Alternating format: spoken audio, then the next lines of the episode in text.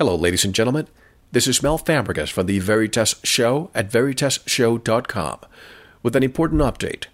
On July 5th, day 74, since the Gulf of Mexico oil disaster occurred, I sat down with Dr. Brooks Agnew in Trout Lake, Washington, to discuss the ecological, economic, and societal implications this event will have on the United States and the international community. Also present was geologist Benjamin Cavallari, who assisted in the production of this interview. A video of this interview will be available soon. In the interest of time, I decided to make this audio available as soon as possible. You may experience some audio distortion throughout the interview. Please remember that Veritas survives on your voluntary subscriptions only, so please go to veritasshow.com and click on subscribe. This will continue, allowing us to report what you won't hear in the mainstream media. You have my permission to post this particular interview everywhere by linking to our website, veritasshow.com. Dr. Brooks Agnew was one of the most successful scientists with ground probing radar technology in the nation for oil and gas exploration. Similar technology is currently utilized in the Mars Express program. He is the author of thousands of technical papers, seminars, documentaries, or books on precision measurement and exploration into the mysteries of the universe and of the earth. He's the host of X Squared Radio. And now, let's go to our latest report. Hello, I'm Mel Fabregas from the Veritas Show, and I'm here once again. I have the privilege to be with Dr. Brooks Agnew.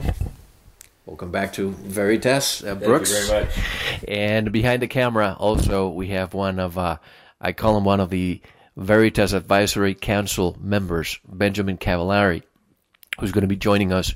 Uh, he is a geologist, correct? Correct. And uh, I had to take a few minutes with, uh, with, may I call you Brooks? Sure. With Brooks because he's an expert in many things. And we, we're talking about one of the most important and crucial pieces of news these days, and is the uh, BP oil spill. We call it the, the oil volcano. What is happening now, Brooks? Where do you see this going in the next few weeks? Well, they're going to have to get a handle on actually plugging the the geyser that's going on in the bottom of the ocean. Now you got to understand this formation, this geology uh, is under a tremendous amount of pressure. At the bottom of the Gulf of Mexico, you're talking about 14 to 1500 atmospheres of pressure. Yet that oil is still freely flowing under enough enough gas drive to be considered a geyser flowing into the Gulf of Mexico unfettered. There is no way to stop it unless they can get some kind of pipe down in that casing to fill it with concrete or drill horizontally into the hole and pump concrete into the hole from underneath. Why is this substance brownish, reddish, as opposed to what we're used to, the black tar? Well, oil comes in a lot of different grades. There's light sweet crude, which is what we get uh, from some formations in the United States. It's what we import from Saudi Arabia. Other grades of oil are very high grade, very expensive oil in the sense that they're good for chemical production. They're high in aromatics, high in metals. That's what this oil is. It's very expensive, very high grade oil, and that's why it appears reddish on the surface of the ocean. Would you say that what's coming out may have some effect to make the piping? For example, when you're painting a car or, or a bicycle, you, you sandblast it. Do you think this is happening to the pipes? Uh, the casing that they put in there is pretty inert to oil. Oil is uh, not really oxidative when it comes to metal. Metal can last for a hundred years in the presence of this kind of oil. The issue is that there's no infrastructure down there to actually shut it off. But is sediment is I heard that some rocks are pumping in, sand may be coming in.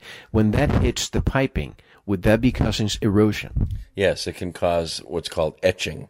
And uh, once you get a thin place in the casing, if you, uh, for instance, shut off a valve at the top of the casing, it can blow through the casing and come around the outside of the casing. That was my point. I'm not an expert, but I think that if this continues and there's etching and you try to cap it, what could happen on a worst case scenario below?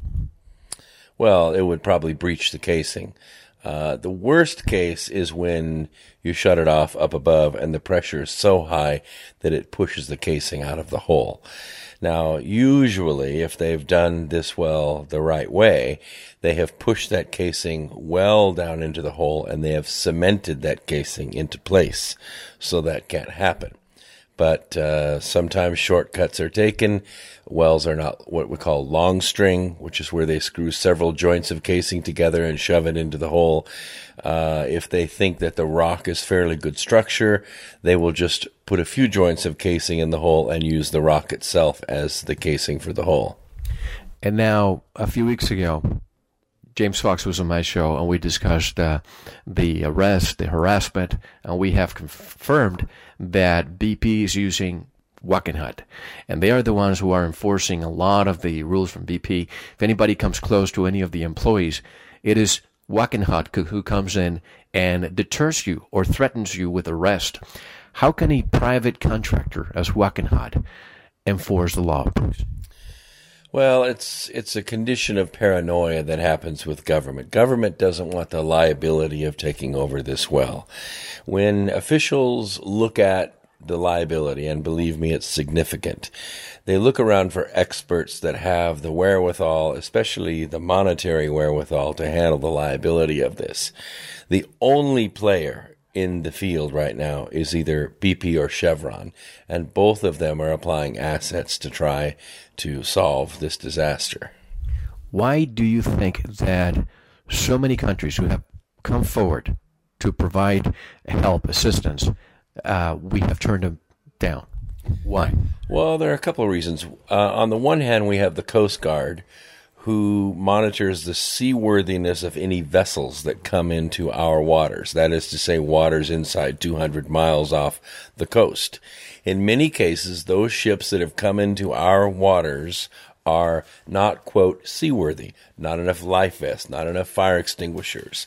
And so those ships are held off 24, 48, sometimes 72 hours while that additional equipment is put on the ship where the Coast Guard will allow them to go to work. Have we seen any other countries participating in the cleanup uh, uh, efforts right now? I'm really unaware of the international effort. Uh, I'm sure there uh, is an international effort. There are certainly oil rigs all over the world, off the coast of England, off the coast of Nova Scotia. Uh, and I would think that some of these experts at containing this kind of spill are trying to come into the area and help. A few uh, years ago, a similar situation happened in Russia. Not of course, not uh, on the ocean, uh, 5,000 feet, but it had happened on uh, on uh, uh, land, and they were able to contain the the the spill. Have we approached the Russians to to get to, to quote unquote pick their brains? I don't know if we have or not. I know Russia's one of the OPEC nations. They're one of the great oil producers. This is not uh, the greatest oil spill that we've ever had. We've had spills in Southern California, for instance, that were 100,000 barrels a day that literally filled an entire valley with oil. People were rowing boats across it. They were uh, pumping oil into trucks for months and months until the geyser finally quit. And then all that oil was pumped up, and then uh, the soil was simply bulldozed over, and now there's houses there today. That was probably the worst oil spill in U.S. history. That and and uh, uh, the original geyser that happened down in Texas that started the whole oil rush down there in the late 1800s. But this is the worst oil spill at sea, and it it has some special hazards to it because the opening to the well is a mile deep in the water. This makes it inaccessible to any kind of manned vehicle except maybe a special two man sub. And there have been some suggestions, and this is quite frustrating to me because the way to plug this well is to put a, a pump casing or pump pipe down into that hole several hundred feet and pump concrete into that hole. But to try to hit an 8 to 10 inch pipe from a mile up above is like trying to drop a thread in through a needle from the top of a room. You need to have some kind of craft right at the opening of that well to grab that pipe and feed it into the hole. Now, that would be a very leading edge solution that the oil companies have never tried. And it's pretty widely known that all of the techniques that the oil companies are using right now to stop the oil from coming out of that hole have failed repeatedly many times all over the world. They have never worked. What they have usually done is wait for the geyser to play out. In other words, the gas drive to come off of the well so that it finally stops blowing like a volcano, or they have drilled in from the sides and pumped concrete in. That's only been successful in water up to 500 feet deep, not 5,000 feet deep. What happens after if this continues to spill, and I don't know how many barrels of uh, oil may be under the 5,000 feet, but what is causing down there? If is there a possibility that water may come in contact with the heated bottom, if you will, and cause a massive steam explosion? There is a risk if the pressure comes off of this well that gases that are currently in liquid form underneath there would reach a low enough pressure point to where they would flash to gas. If that happens, you could see a supervolcano kind of explosion where this liquid doesn't flash off a little bit at a time. It flashes off suddenly and cataclysmically. I hate to even fathom of how this scenario could pan out. But take us to that scenario. If this happens, how can we watch a movie in our mind's eye? Well, to, to draw a comparison, many people are familiar with the latent supervolcano underneath Yellowstone. This is a very similar situation. You have a lot of gases that are under pressure, they're liquefied deep underneath Yellowstone. If that were to breach somehow, and the pressure were to lower to the point to where that liquid could flash to gas, it would expand to at least a thousand times its volume. The supervolcano would be enough to spread ash all the way to the eastern side of Nebraska. So if this were to happen in the Gulf of Mexico, I would think we would probably lose the Gulf of Mexico as a, a viable ecology. What about the populations of the area, the tsunami? How big can a wave uh, come towards the shores of Florida, for example? If you had an explosion of that size, less than 50 miles off the coast, uh, you would have, you know, less than 10 minutes warning. You would have a tsunami maybe 150 feet high. And about 300 miles per hour? It could be 300 miles an hour if the shock wave is is uh, strong enough, but even 75 miles an hour would be devastating. How far inland would a wave that size go? Well, there are no natural barriers down there, so uh, a, a, tidal wave of, of 75 to 100 feet high, traveling at 100 miles an hour, would probably go 20 miles inland. The uh, storm surge from a hurricane is only a few feet, and you saw what what Katrina did. Uh, we're talking about a, a sudden wall of water, not a storm surge. This would turn 20 miles of coastline into a sandbar. And I hate to even start the conspiracy part of this, but it's no longer a conspiracy, in my opinion. We look at the presidents, we look at uh, Goldman Sachs selling 44% of their BP shares. We see Wachovia, which is owned by Wells Fargo, sold 97% of their shares. Other private asset management companies sold eh, eh, 90 some percent of their BP shares. The CEO, Tony Hayward, sold one third of his shares and paid his mansion in Kent, England. How can all these companies do this unless they have some sort of knowledge of what was coming? Well, that's a really good question, and the trail doesn't end there. You have Transocean that shortly before this disaster doubled the insurance on Deepwater Horizon, which is the rig that's had this problem. They made $270 million on this disaster just from the payoff of the insurance. You had BP purchasing Boots and Coots, which is a specialty company that only specializes in rig fires. They're the ones that put out 30% of the fires in Iraq when, when uh, Gulf War One. Uh, they also had a lot of experience in uh, ocean rig fires and in plugging ocean rig leaks. So this is not a highly profitable company, but it's a highly specialty, uh, skilled for emergency services company. It's so strange that all of the events that you just described and the one that I added to it took place within a three to four month period prior to this occurring. Now, this is a tremendous amount of money, about a half a billion dollars that changed hands prior to this disaster happening. What it leads the world to believe is it is a disaster, true enough, but it was no accident. And some people say, don't make any comparisons to 9 11. Don't say this was a false flag. But I'm seeing some of the commonalities, Brooks, between this event and 9 11. First of all, the word that was used back in 9 11, if you turn on the news, was incompetence. Incompetence, incompetence. If you go to the TV now, that is the word that we're hearing now incompetence, incompetence. We all remember the double insurance policies on the tower, which were to expire the day of the quote unquote attacks. And now we see the same scenario here if this was pre-planned, in your opinion, and I don't, I know you probably don't go to speculation. What is the purpose? That's a good question. If it was pre-planned, it would make sense that you would see some kind of after event, some kind of key as to why it might have been planned.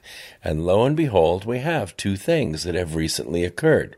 Number one was uh, President Obama transferred $2.2 billion to Petrobras in Brazil to drill where? Deep water off the coast of Brazil. The second thing that we saw happen was the moratorium to suspend 33 exploratory wells that were taking place in the Gulf of Mexico and any additional drilling that was going on in the Gulf of Mexico. This suspended over $350 million a month in payroll for oil service workers in that area. That's gone. That income will never come back. It'll be rebid and let to someone else, if ever. How about the platforms and all those mortgages? Well, what we're talking about here is about $2.2 trillion worth of surface assets and about $10 trillion in oil assets beneath the floor of the Gulf of Mexico. Now, it's commonly known across the world that the United States consumes about 20% of the world's oil supply, and yet currently we only have 2% of the oil's reserves. That's not necessarily true. It's not that we don't have the reserves in the ground, it's that we don't have the refining capacity to take care of the oil that we would produce.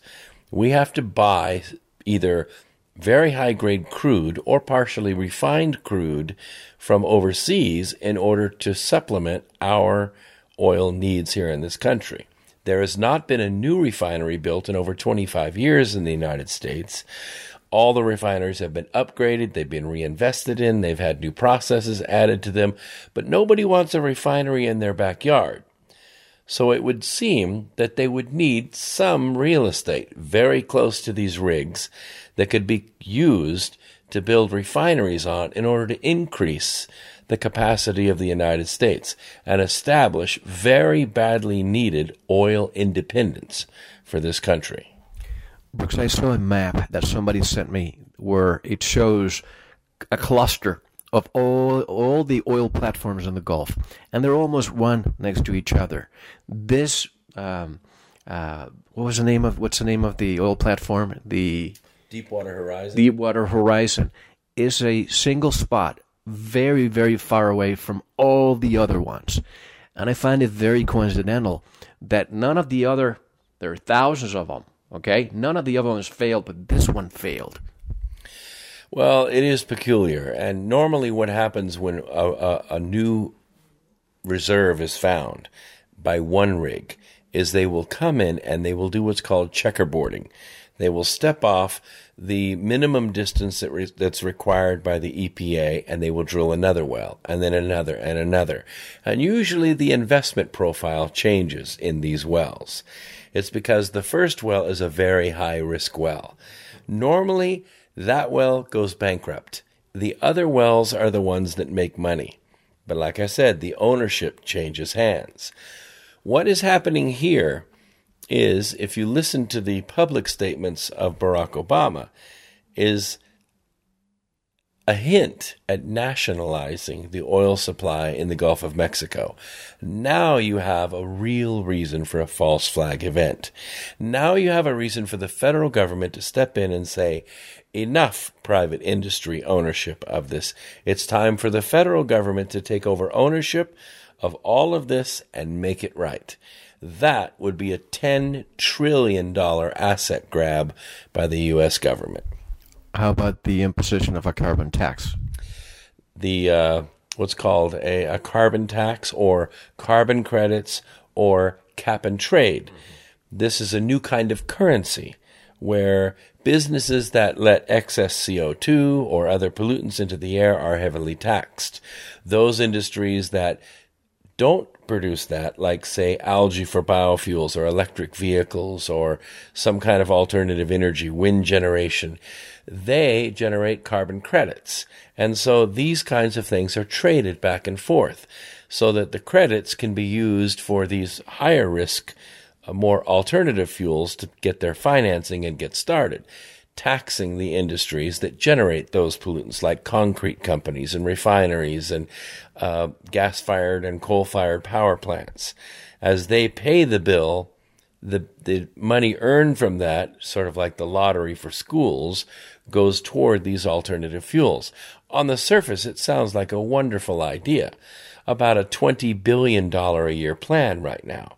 The problem is the handling charges in between. And let's not forget 1989, the Exxon Valdez uh, uh, spill also. Most of the crews who participated in the cleanup are now they passed away, they died, and the life expectancy averaged 51. And this is two days of the BP oil spill at the Gulf of Mexico is the equivalent of the entire spill of the Exxon Valdez. What do you see for the crews who were fishermen who for generations that's what they did and now they have to transform the industry into something something else what are the health hazards that these people are facing well now you get into a really big subject because we're not just talking about the crude oil here we're also talking about the chemicals that are being sprayed onto the water to do two things. Number one is to break up the oil and disperse it in the water. The other is to coagulate the oil and sink it to the bottom. Now let's talk about the last one first. If you clump the oil together and make it heavier than water, it will sink to the bottom. It gets out of the news. It gets out of the way of people's eyes, you know, out of sight, out of mind. The trouble is, it falls onto a large population of crustaceans, lobster, shrimp, killing the industry. Now, all of these organisms are mobile, and when toxins enter their environment, they're going to move. And when they move, they will they likely will not come back. They'll find new ecosystems where they're not fished out and where the water is clean and they will survive there. So the crustacean and bottom fish market will just go away in the Gulf of Mexico. The other is the surface dispersants.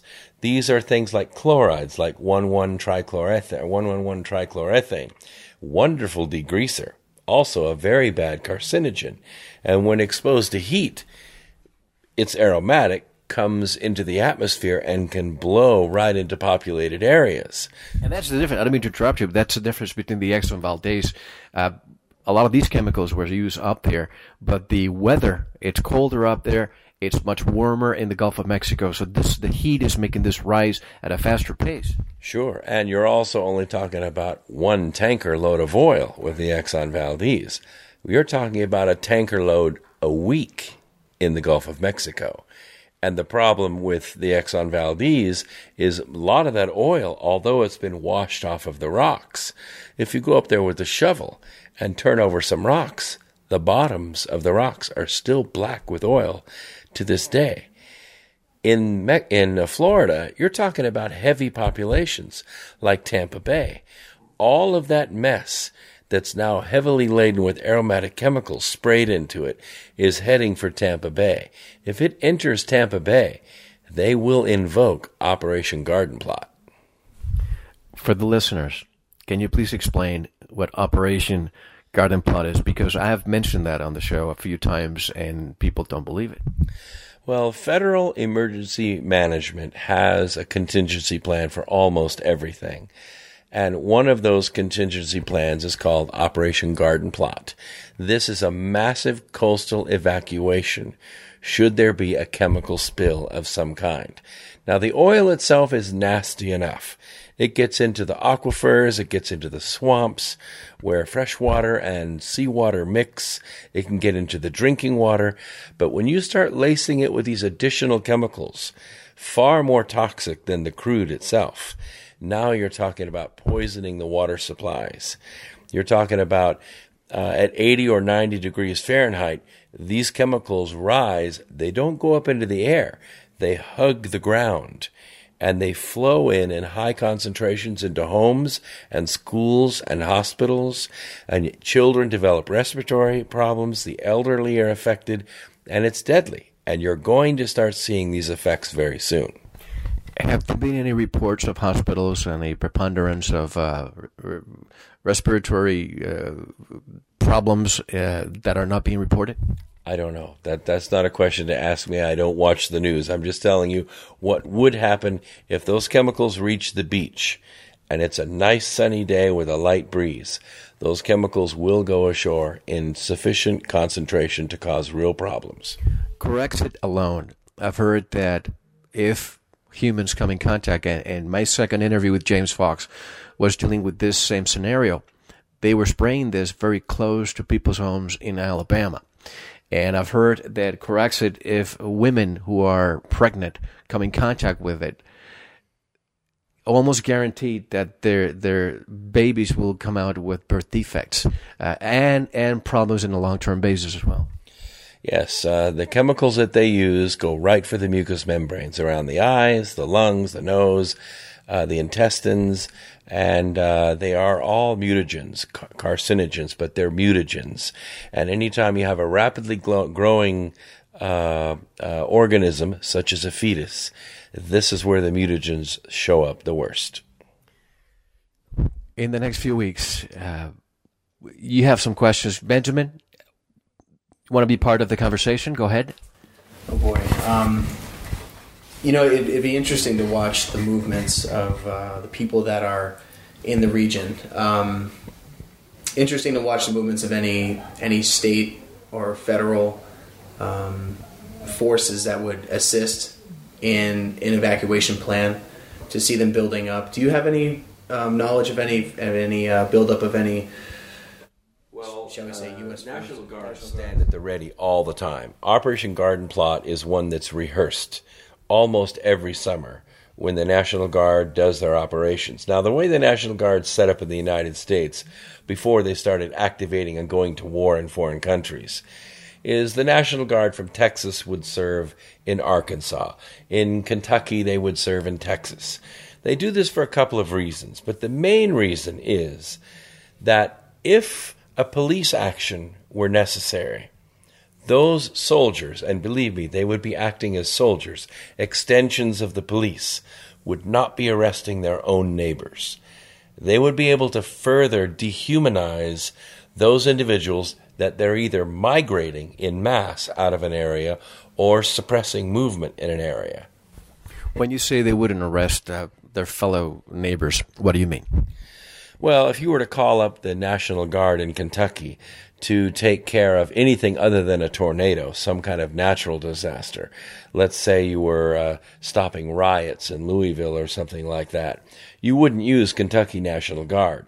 If the governor of Kentucky called up the National Guard, it would be the National Guard that normally exercises in that state, and they come from another state.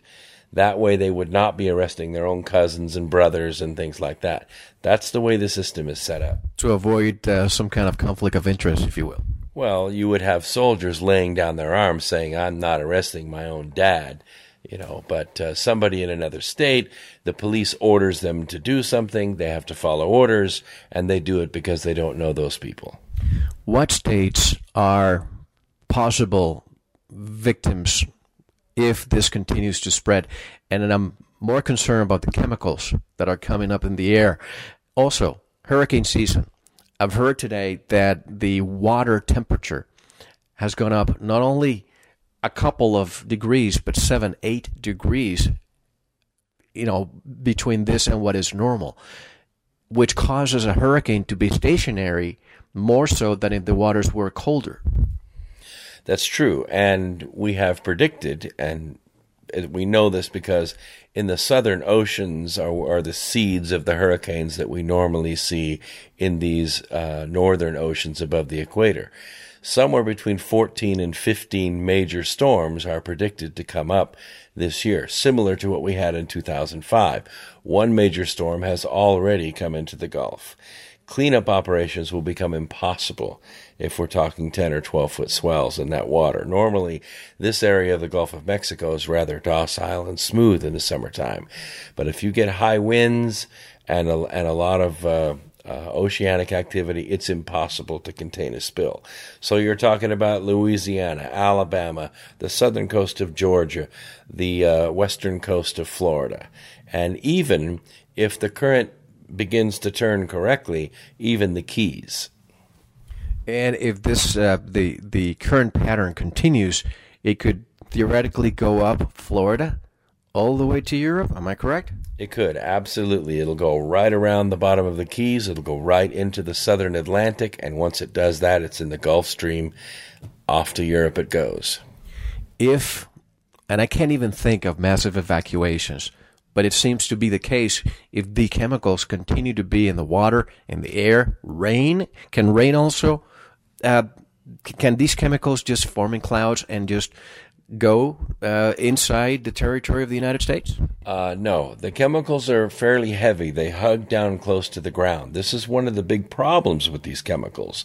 Normally, where these chemicals are used or stored on land, they require a berm like eight to ten feet built around it, so that if they do have a spill, it stays contained behind that dike of of uh, dirt, so it doesn't flow out to say to schools and to the rest of the city. In that case, it can be it can be cleaned up, it can be contained. But on shore with an offshore breeze, there's no way to contain it. Those chemicals will come ashore. If this continues, then, and people's lives if this becomes so hazardous that the government has to consider relocations, we're talking about millions of people here. You're talking tens of millions of people. Now, the only way that it could become that disastrous is if that hole gets away from them. If they make an attempt to close in that hole using, let's say, explosives, which sometimes can be used on land based wells. They'll send a charge deep into the hole, set it off in hopes of caving it in. If that's tried in this kind of area under that kind of pressure, uh, and you blow that open to where now you have a three or four acre hole in the ground, you would lose the whole ecology of the Gulf of Mexico. According to BP, they have uh, they're working on two relief uh, wells have you been following the process of uh, the progress of these two wells? Well, unfortunately, it's very difficult to follow. You're going to get the public statements, but recently, I understand that there have been uh, reporting blackouts that have been invoked in this area. In fact, I understand that First Amendment rights have not only been suspended, but a $40,000 fine and jail terms have been affixed to anyone who approaches cleanup personnel for any kind of interview. And I thought I received a notification of, of these news uh, this morning, and I thought it was a hoax. This is not a hoax. This is on CNN. And what can possibly trigger such a constitutional violation? Well, the only thing that I can think of is that there are um, there's great exposure in this. And uh, when a company is trying to clean up its own mess, they may try methods that the public would be shocked at. And um, the risk of this would be a little bit like uh, playing with nuclear weapons. You don't want reporters present when you're trying to experiment with these kinds of things. So you want to clean up the mess and uh, and get it plugged, and after the fact, uh, put out some commercials and some public service announcements.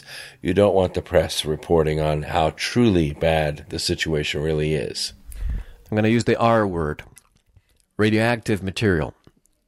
I heard that there may be radioactive material pouring in. Is that something you've looked into? Uh, unfortunately, or fortunately for our country, we have high reserves of, of uh, uranium uh, in this area, in Arkansas, Texas, and going on out into the sea. The whole planet has a good source of uranium very deep. It, it is quite possible that radioactive material is beginning to make its way to the surface. When you're letting that much pressure off over that period of time, uh, those heavy metals that would normally settle to the bottom and never make their way to the surface because the oil's being extracted very slowly, very measuredly, very under control. It would never be a problem. If those kinds of things started showing up in the mud logging rooms, where this mud that's used to clear the chips from any hole or to keep the gas suppressed, that mud is constantly cycled in and out of that hole. If those kinds of materials show up in a mud log, they will shut the well down. If it shows up in this kind of hole, there's nothing anyone can do about it.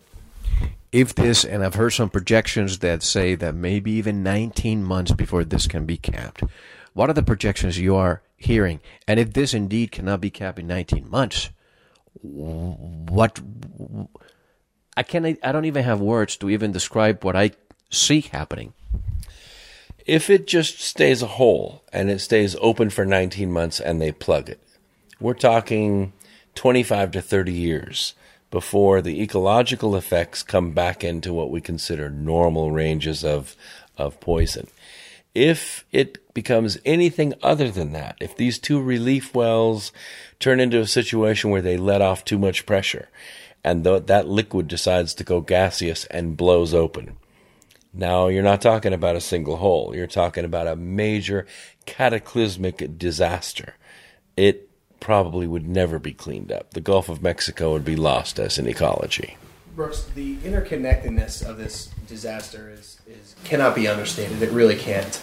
Um, but what I was wondering is, you know, with with the, the economies of, frankly, the the entire country, but immediately the, the Gulf states, you know, Texas, Mississippi, Alabama, Louisiana, and Florida, just just immediate area, um, being so heavily affected and then and then of course you know you have the seafood industry that is that is quickly if rapidly dying if it's not dead already. Um, the fishing industry obviously the, the ecotourism the tourism of the beaches. You discussed the gulf of um, tampa bay excuse me. If the if the economies of these southern states and then and then of course the land value prices uh, decrease rapidly could we be looking at these five states asking for a federal bailout on a united states economy that is already at its final straw. I mean, we we've heard um, notions of California asking for a bailout, and that's very very significant. But these five large states, with all these different types of industries and economies asking for a bailout, could this be the straw that would potentially break the United States? Well, that's that's a really good question. You know, this is not uh, so dissimilar to the EU having problems with uh, for instance, Greece, uh, their economy going down, and then Germany's just barely teetering. The IMF had to step in literally overnight, over the weekend, because the bond traders were uh, predatory in moving in trying to buy these at a great discount because they anticipated interest rates going up these five states at a very critical time in economy of the United States having extremely high unemployment, many people totally exhausting their unemployment benefits, the automotive industry uh, suffering 40, 45% drop in revenue. Uh, I, I would think it could very well be the economic straw that takes the United States out of being a world leader as an economy and maybe a second or even third level nation. Uh, the American debt is held primarily by China, Japan, and uh, Europe. Uh, that debt may become downgraded which means that the debt would begin to be sold off by those countries to try to recoup or stop the losses on their money.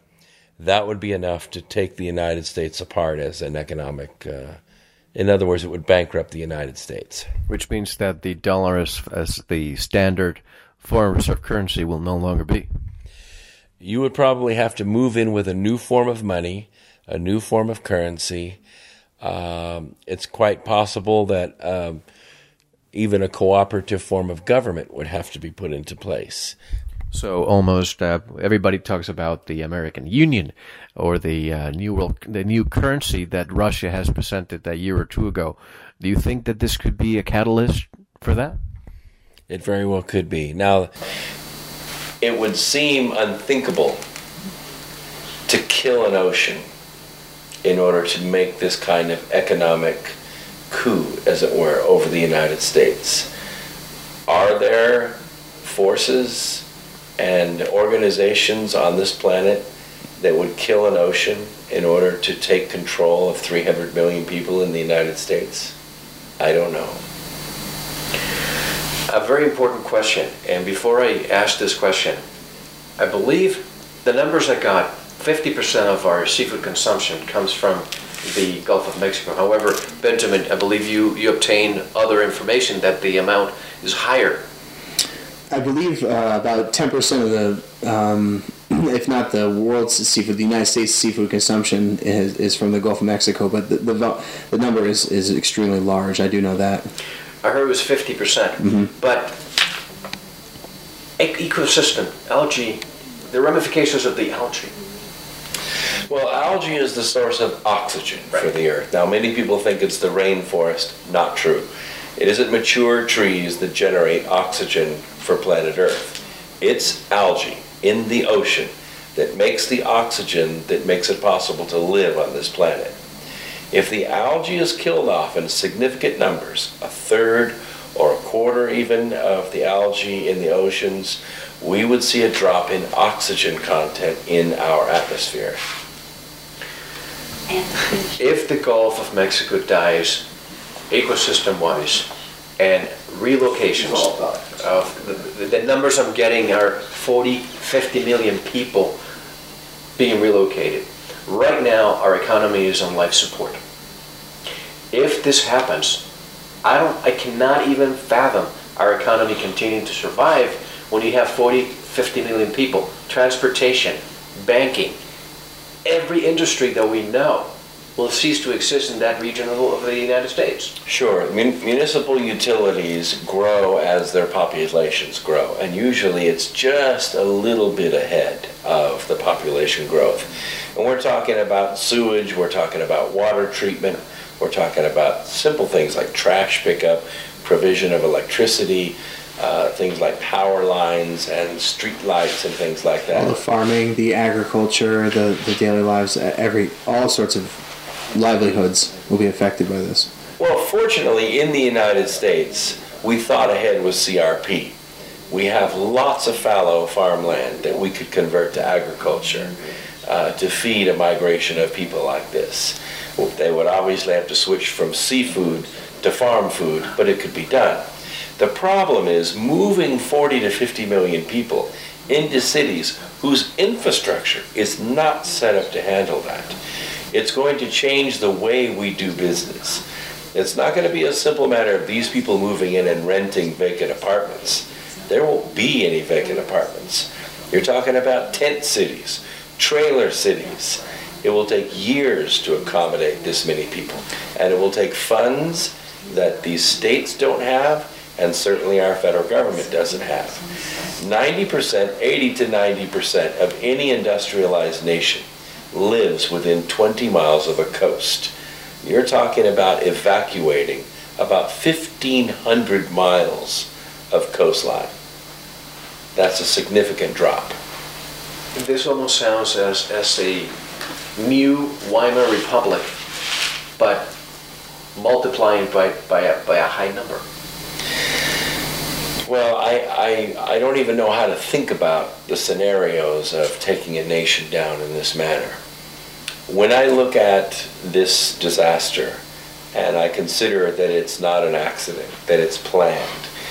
I, I also notice that the contingency plan, the response plan to it, probably got away from them. There were blow off preventers, for instance, on this well that could have stemmed this spill. BP testified before Congress that their blow off preventers had been tampered with without their knowledge. I find this impossible to believe. Of course, cost containment, and I believe that uh, a lot of what has happened can happen again because they're not prepared to put the investment into place for preventative purposes in other wells. Are they looking at other wells that are operational at this very moment? Sure, they are. Uh, Transocean, which is the company that owns Deepwater Horizon. A Swiss company. Yes. Um, they have had, I believe, almost 70 similar accidents on other rigs, killing over 100 well workers. So they have a long history of safety violations, accidents, fires, explosions on their rigs. Let's take it a, st- a step further. Do you remember the report from Iron Mountain? The report uh, from Iron Mountain presented by Secretary McNamara to Kennedy in the early 60s. Do you remember that? That's been a long time ago. I mean, my mind might not be as fresh on that. Re- remind me what went on. President Kennedy asked, he wanted to end the Cold War, and he wanted to, he wanted to know what repercussions fin- ending the war would have. And the report was given to him indicating that in order to keep the economy of the, of the United States growing the way it was, we always needed to create a threat. So the Cold War, and once the Cold War was over, then terrorism. That's where we are, the boogeyman, Osama bin Laden. After terrorism was over, a natural disaster. You think we may be entering into this new phase? That makes sense to me. You know, uh, I, I'm former Air Force myself, and when I was in just at the end of the Vietnam War, and I have to tell you, we have built a force uh, made up of at least four disciplines, maybe five or six disciplines, uh, or areas of the armed forces. The finest fighting people and systems that have ever been built on, in the history of the world. We know how to break things and kill people. But when uniformed armies became a relic, facing off one against the other, battle plans and fronts, when that disappeared and we started fighting ghosts, that would hold water for a while, especially after blowing up the Twin Towers. But the American people are losing their resolve for fighting street by street or car bomb by car bomb. They need a point of focus. And right now, it's a battle to save the ecology. That is a $10 trillion battle that we're fighting right now. I can't think of anything, certainly no uniformed army on the shores of the United States, that would be as, as frightening and as debilitating as what we face right now. To those folks who are listening from Louisiana, Alabama, Mississippi, Florida, and they're very concerned. Some people are, uh, are already moving. Is this fear mongering or is this becoming a reality? Well, that's a good question. You know, there are a lot of conspiracy theorists out there that are clanging the bell, and um, it's it's difficult to get behind that. And one could make the argument that that too is designed to desensitize us, to numb us, so that we don't respond, so that we think that things aren't really as bad as what they seem on the news. But when we see leadership of our country taking two weeks, five weeks, two months, three months to really mount an official response. Now, you can elect a head of a new department, you can throw money at it. But until we really see some progress, some big equipment going in, some innovative ideas really being employed to that, instead of news blackouts and continued trust in the people who are responsible for this accident cleaning it up, we're not going to see that fear go away. We, as a people, I believe, uh, still have that fear, and so we we wonder: is it fear mongering or is it real? Right now, I think all channels are. It's real, and people are afraid. something to be said about that, Mel, is that if you don't want to get into any conspiratorial sort of subjects, and yet you still want to focus on the magnitude of this or what might be coming down the pipe, you can just look at the systems science behind it. What, what our knowledge of how interconnected um, the disaster is, the, the waterways, the oceans to the to the land, and just look at the magnitude of the, the disaster. You mentioned a, a, few moments ago that it is clear that it, this well will not at least be uh, close to being contained and for 19 months. We have seen the magnitude of this event over three months. Over 19 months, this oil will have spread internationally. Um, it will it will have affected or will potentially affect the groundwater, the, the chemicals, the, all these things will be affecting multiple areas. And all you have to do is just look at the system science behind it and how interconnected everything is to to realize how major this is. And um, you can even choose to, if you wish, stay away from the conspiratorial elements and just to be a little bit more prepared for what's coming down the pipe. This is not something, it's not a scale that you see uh, mainstream media discussing what's going to happen in five months, eight months, 12 months. And we're not, we don't look at those sort of time scales. The mainstream media oftentimes focuses on right here, right now, the immediacy of plugging the well which is very important to you know stop the bleeding of this problem. However, because we know that the well will not be contained for at least another 19 months, to think ahead of the magnitude of and, and the how far reaching the effects of this is going to be is not conspiratorial. It's instead just forecasting in a way. Instead of just looking at the what the problem is right on your shore right now, think of the international disputes that will come when when this American problem reaches Europe when it destroys the economies of the Caribbean potentially, when it when it goes up the eastern coast of the United States and affects eight, nine, ten more states and all the people in the ecology and the, and the world's oceans, you know. So again, you can you can choose to, if you wish, stay stay away from these subjects that reach off into what ifs in regards to politics, economics, um, new um, political systems, or so forth. But just look at the natural systems alone if you want to, you know, try to understand how great this is and how everybody is going to be affected by this. How the fact that everything is connected to everything, and we cannot avoid. You know, all the majority of the people of the world being affected by this. This is not just an American problem. It right now currently is in American waters, if you will, but it's not just an American problem. Well, the, the scope of the problem is not where the conspiracies get their fuel. The conspiracies get their fuel when the press is restricted from reporting on the problem. If the press were given unfettered access to everything, to the full scope of this disaster, sure enough, in a few weeks, the public's interest in this disaster would die down and we would be back to weekly reports or monthly reports on it. But as long as you restrict the press, the conspiracy theories are going to fly. Why not tell the world how bad it really is? Maybe then multinational support will come and the problem will get solved in less than 19 months. And that is an issue that I have. During Gulf War II, we have the embedded reporters who were in Humvees in the middle of the the the enemy uh, bombs, uh, roadside bombs, uh, uh crossfire, etc. And here we have reporters that want to go in, and the excuse is, well, no, because it's it's unhealthy. Provide them with some gas masks, provide them with some protection, but allow them to show the American public and the international the, the international community see what the repercussions of this may be. What are they really trying to fight?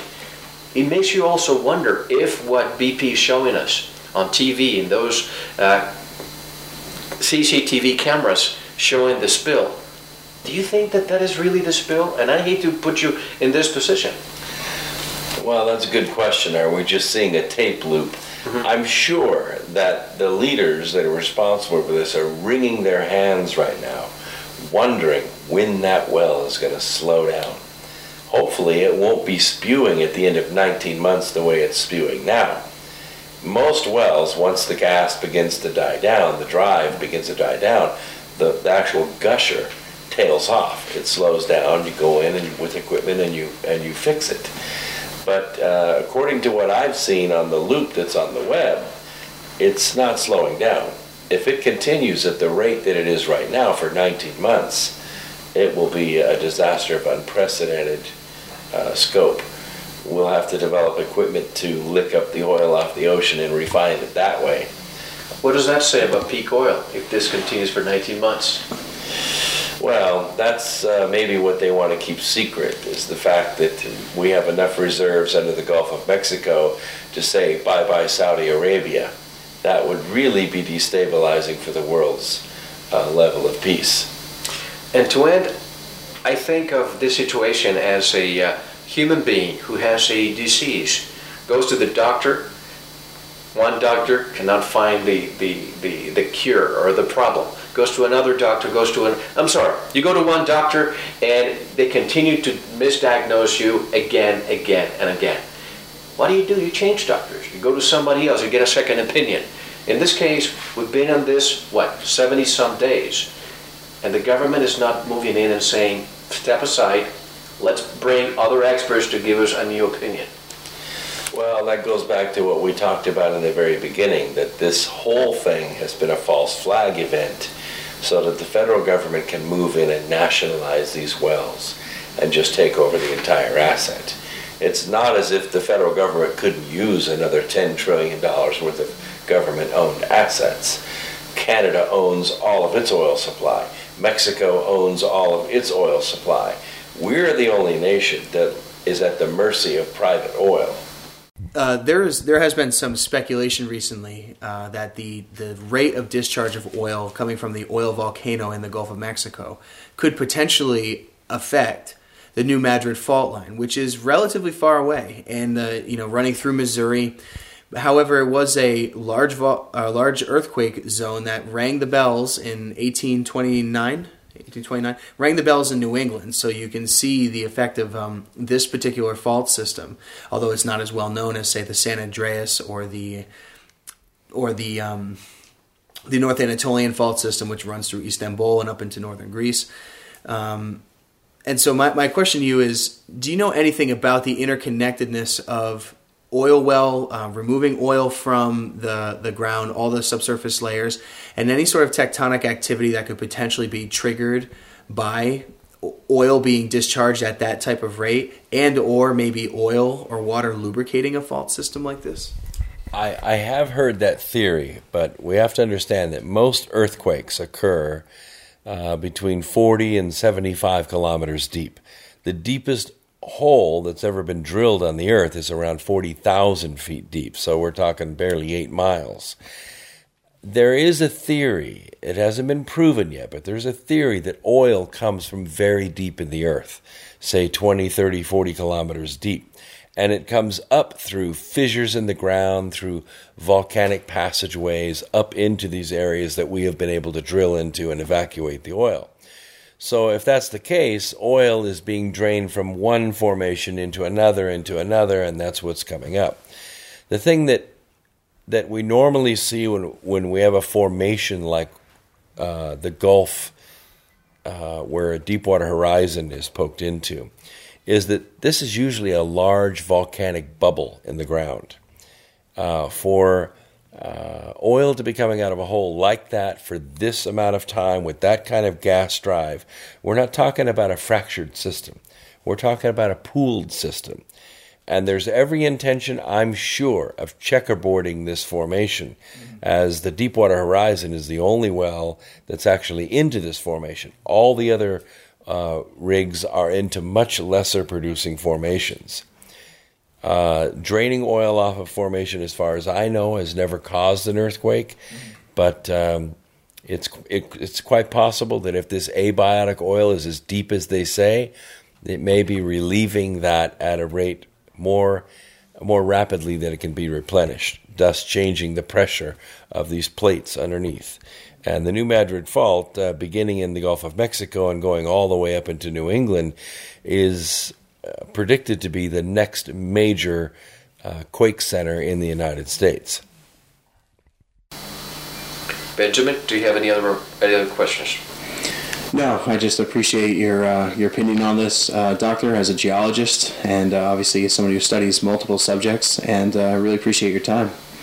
Dr. Brooks Agnew, any closing remarks to once again those people who are listening who are wondering what the next step should be for them and their families? Well, I would uh, definitely prepare. If you live on that coast, I would be getting my hands on a 72 hour kit and uh, make sure that your car is filled up with gas because if they do ask you to evac- evacuate, 40 or 50 million people on the highway at the same time will be a disaster. If you are able to and are unemployed or something, you can leave your home behind, lock it up, grab your supplies, and head north. Now, I would do that now so you could get out of there with it. You could maybe make four or five trips now. When they order you to evacuate, you'll be lucky to get one trip. If these people are evacuated, where are they heading? Well, they've got to have relatives somewhere inland, Nebraska or Ohio or Kentucky or Tennessee or North Carolina. There are a lot of places uh, north of there that are away from the coast and would be safe during this. Dr. Brooks Agnew, once again, thank you very much for being part of the show. And as you know, we usually cover different topics, but this is a very important topic that not only affects us here in the United States, but affects, not even theoretically, potentially will have uh, uh, dire effects to the whole planet. And we hope to continue reporting with people like Dr. Brooks Agnew and uh, just putting this information out to the world. Thanks for listening and for watching if you're watching us on video, and we'll talk to you again. Be well. This is Mel Fabregas signing off. Good night. And that was Dr. Brooks Agnew.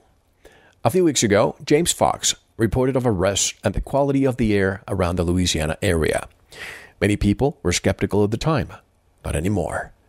I personally thought any information about potential relocations was perhaps somewhat exaggerated.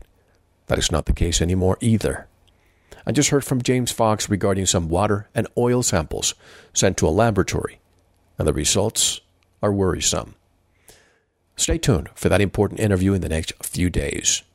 Again, I want to thank Dr. Brooks Agnew and Benjamin Cavallari for his assistance in the production of this latest report. The Veritas Show survives with your voluntary subscriptions only. There is no censorship and no commercial sponsors. I hope you can help us continue broadcasting by subscribing. Visit our website, veritasshow.com, and click on subscribe. Thanks for listening. Until next time, this is Mel Fabregas. Be well.